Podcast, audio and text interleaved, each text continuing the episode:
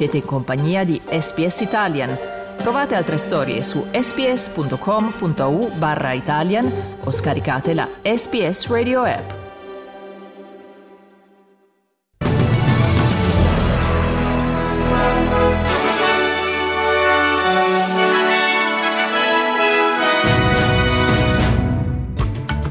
Medio Oriente, Israele verso il sì all'accordo sulla tregua. Una nave della Marina italiana abbatte un drone nel Mar Rosso. Melbourne, i laburisti annunciano la vittoria nelle elezioni supplettive nel seggio di Dunkley. Sydney, ieri la parata conclusiva del Gay and Lesbian Mardi Gras, un minuto di silenzio per ricordare la morte di Luke Davis e Jesse Bird. Calcio Serie A, la Roma vince a Monza, pari tra Udinese e Salernitana.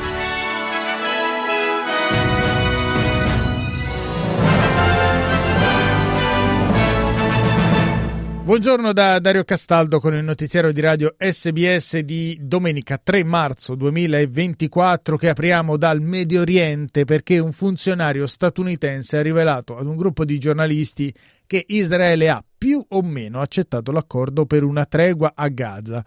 Al telefono con un gruppo ristretto di reporter, il rappresentante dell'amministrazione americana ha sottolineato che l'accordo per il cessate il fuoco è sul tavolo e che adesso la palla è nel campo di Hamas.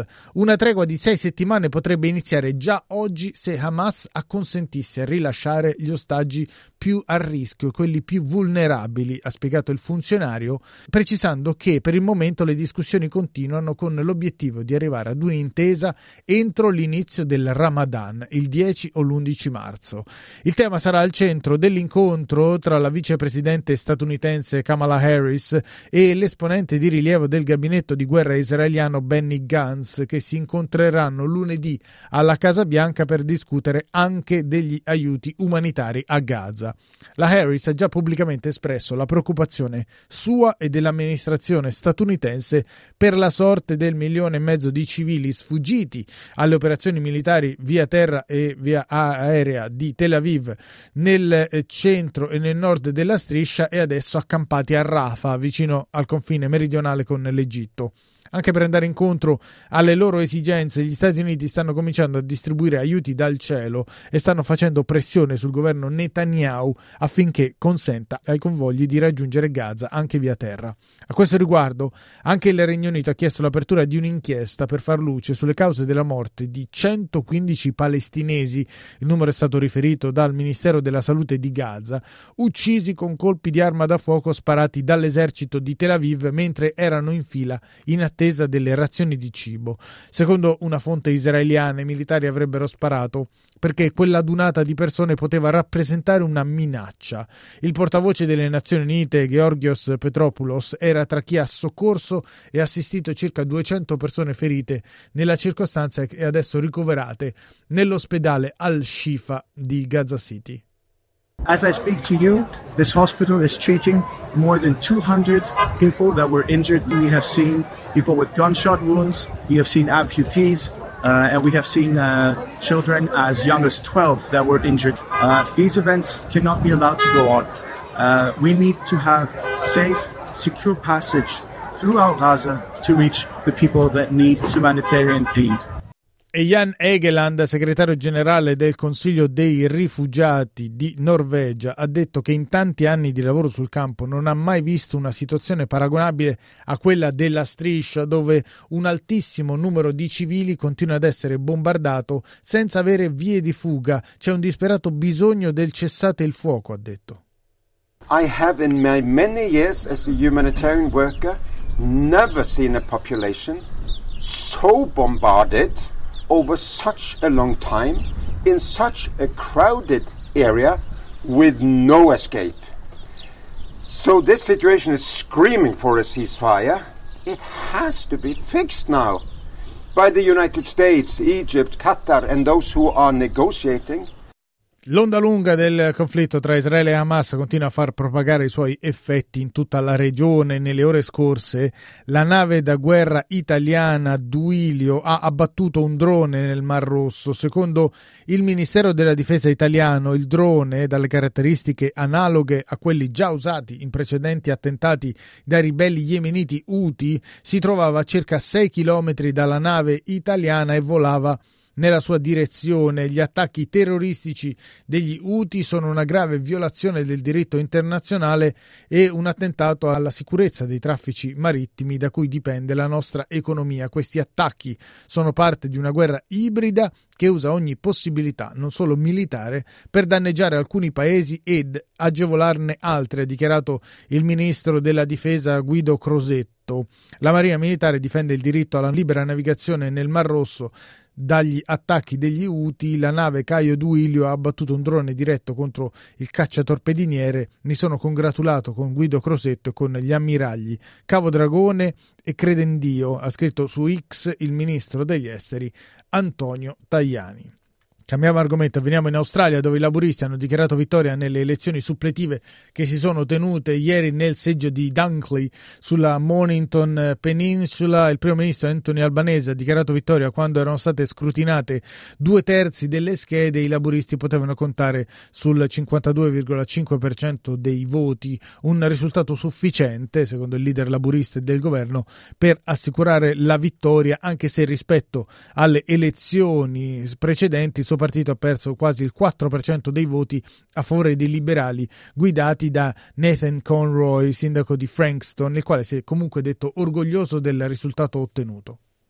Three good things that came from this campaign is I got to meet thousands of my community and listen and talk to as many people as possible to learn exactly what the challenges they're facing.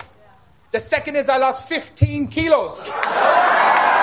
And the last one is the best news. Just before I came up on the stage, my wife whispered in my ear that we are having our second child.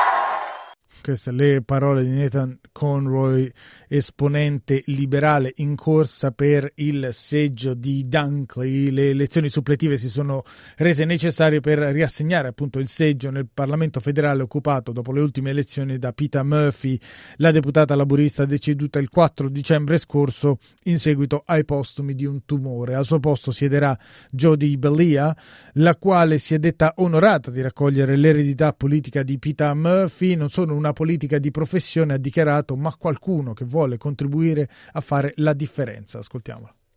Peter was a fierce advocate for our community and we miss her every day.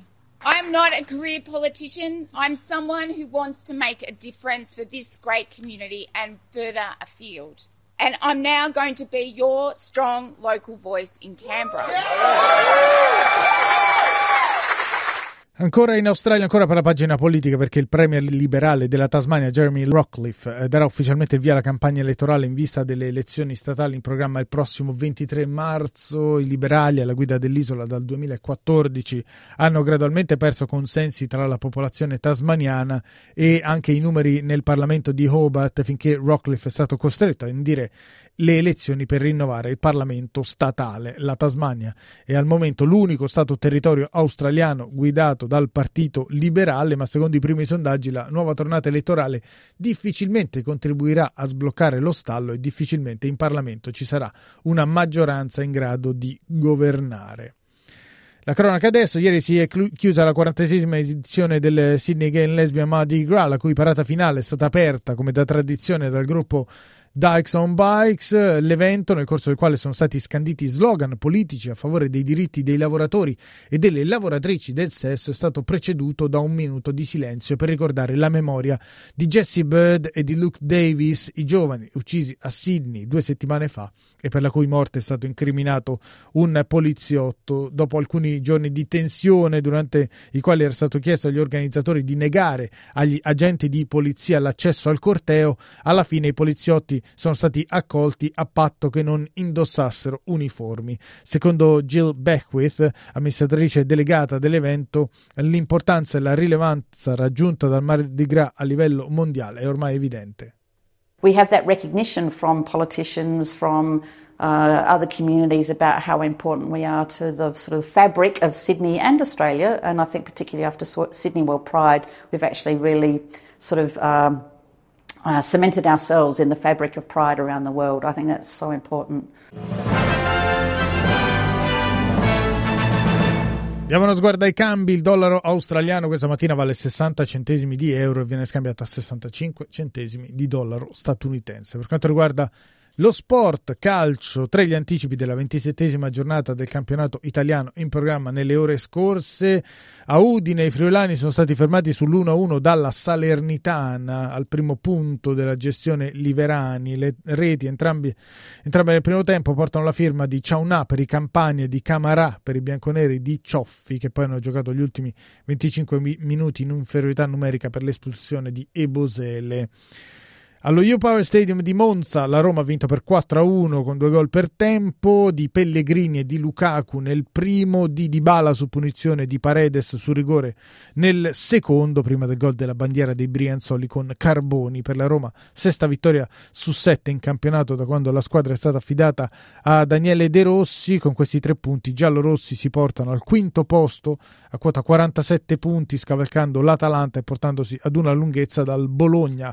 Proprio Bologna Atalanta saranno protagoniste di uno dei match in programma nella domenica italiana. Gli altri sono Verona Sassuolo, Empoli Cagliari, Frosinone Lecce e Napoli Juventus, mentre nel lunedì italiano è prevista la sfida tra la capolista Inter e il Genoa.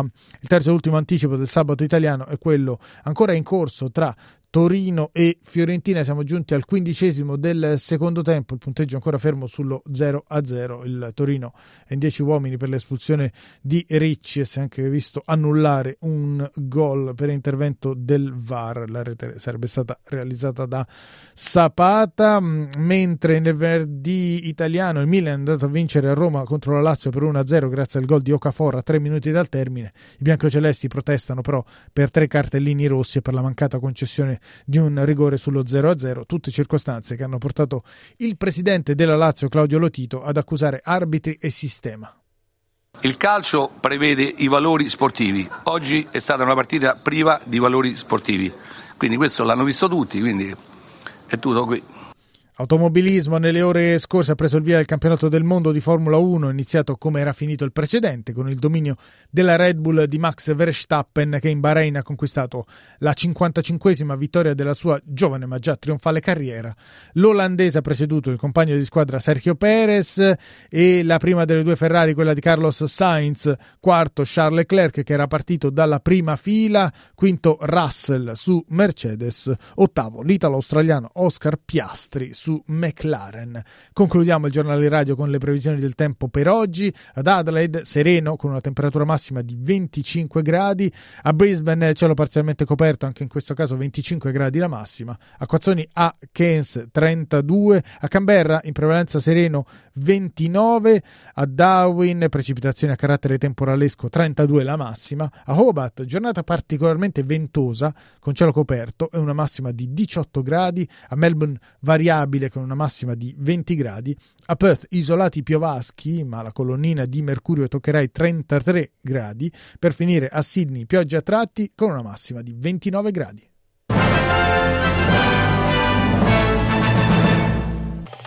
Volete ascoltare altre storie come questa? Potete trovarle su Apple Podcasts, Google Podcasts, Spotify o ovunque scarichiate i vostri podcast.